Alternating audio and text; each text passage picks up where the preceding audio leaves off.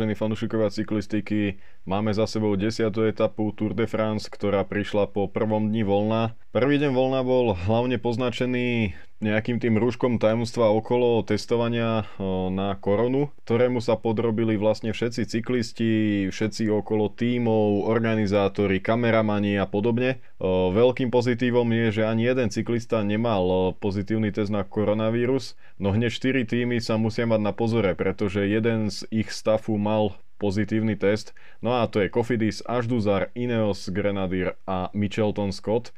A v prípade druhého pozitívneho prípadu počas druhého voľného dňa by boli v obrovských problémoch, keďže pre Tour de France e, francúzska vláda jasne povedala, že dva prípady znamenajú koniec týmu na Tour de France, takže sa pokojne môže stať podľa všetkého, že ak Ineos by mal, nedaj Bože, druhý pozitívny prípad, tak Bernal môže mať aj žltý dres a pakoval by sa preč. No, som osobne zvedavý, čo by sa dialo, ak by prišlo práve na tento scenár, ak by Bernal nejakým štýlom získal v nedelu alebo aj v priebehu tohto týždňa žltý dres a naozaj Ineos by mal druhý pozitívny prípad.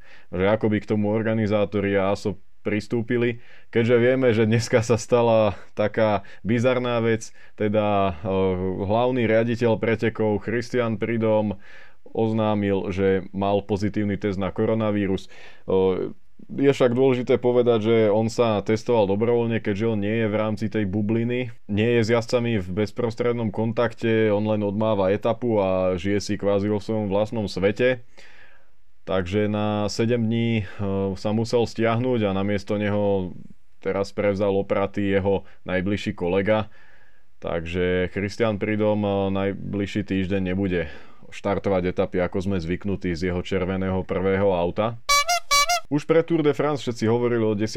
etape, že bude veľmi kľúčová a zlomová. Jednak, že príde po voľnom dni, ktorý nemusí vždy jasom sadnúť, no ale hlavnou témou bol vietor. Štartovalo sa na ostrove Ile Oleron a finišovalo sa na ostrove Ile de Ré a stále sa išlo po pobreží. Kto dneska kúkal etapu, tak naozaj to bolo len do nejakého mestečka, mierne pár kilometrov od e, oceánu a znova nazad. A videli sme, že ten vietor čo to porobil, ale nebolo to až také, ako sme predpokladali. A to z toho dôvodu, že pred etapou e, všetci začali spomínať, že ten vietor bude. Bude aj celkom slušný, ale bude fúkať jasom priamo do tváre. Čiže v tom prípade sa vždy stane to, že preteky sú možno viac nervózne, pretože sa peloton rozťahne na celú šírku a všetci sú teda naprataní vpredu. Nie je ani veľká ochota jazdcov ísť do úniku zväčša v dňoch, kedy fúka do tváre. A tak tomu bolo aj dnes, do úniku odišli dvaja Švajčeri King a Sher. No dlho sa vpredu neohrali, a bolo to aj kvôli tomu, že týmy si na nich dali veľký pozor, pretože sú to fakt veľmi silní tempári. Stefan King patrí dlhodobo medzi top časovkárov sveta. Michael Scher je naozaj e, kvalitným tempárom, čo dokázal už neraz. No a na dohľad si ich zobrali ďalší dvaja top časovkári Thomas Dechent a Remy Cavagna. Čiže to bol na diálku veľký súboj štyroch párnych turbín. Dnešná etapa napokon v celkovom poradí nič nespravil a nestratil nikto z top ľudí žiaden čas, no a všetci to prežili relatívne v pohode. Najviac stresu mal Tadej Pogačar, ktorý bol zamotaný v páde 65 km pred cieľom.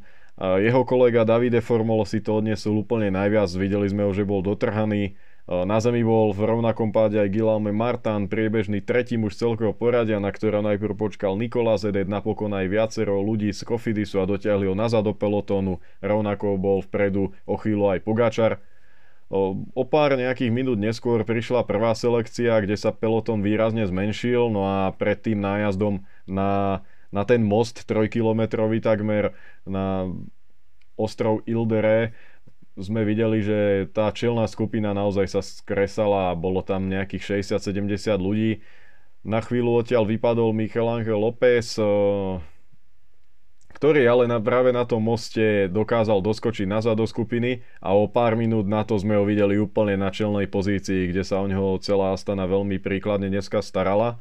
Na tomto moste sme videli aj útok Štefana Kinga, ktorý opäť nikam neodišiel, no ale za dnešnú dvojnásobnú útočnú snahu si vyslúžil ocenenie od organizátorov za najbojnejšieho jazdca etapy a myslím, že ako naozaj nik iný si to dnes nezaslúžil. Možno Vote fan Art, ale k tomu sa dostaneme o čosi neskôr, to bola taká čierna robota z jeho strany dneska. Na radu prišla šprinterská koncovka, všetci vedeli, že v cieľovej rovinke to bude naozaj prať do tváre a šprintéri mali jasno v tom, že potrebujú mať pred sebou lead-outmenov a nebudú sa chcieť tam vetrať a robiť uh, tých lead-outmenov potom svojim súperom.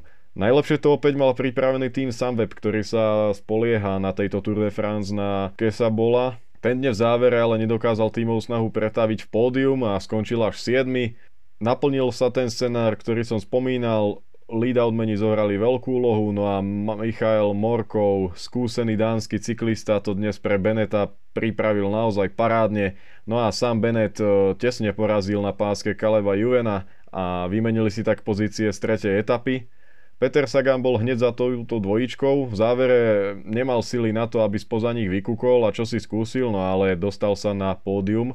Na šprinterskej prémii síce čo si získal, na sama Beneta, no ale v cieli Benet získal o 30 bodov viac ako Peter Sagan a tým pádom sa dostal do čela bodovacej súťaže s 21 bodovým náskokom. Pre írskeho šampióna to bolo veľmi emotívne víťazstvo, videli sme ho pri rozhovore plakať, bolo to naozaj úprimné, no a nie sa čomu čudovať, bola to jeho prvá víťazná etapa na Tour de France. On má na svojom konte už 3 víťazné zárezy na Gire a dve etapy vyhral aj na španielskej Vuelte. Dnešný deň zvládol Primož Roglič veľmi dobre. Bol to jeho prvý deň v žltom na Tour de France, no a najmä vďaka svojmu týmu.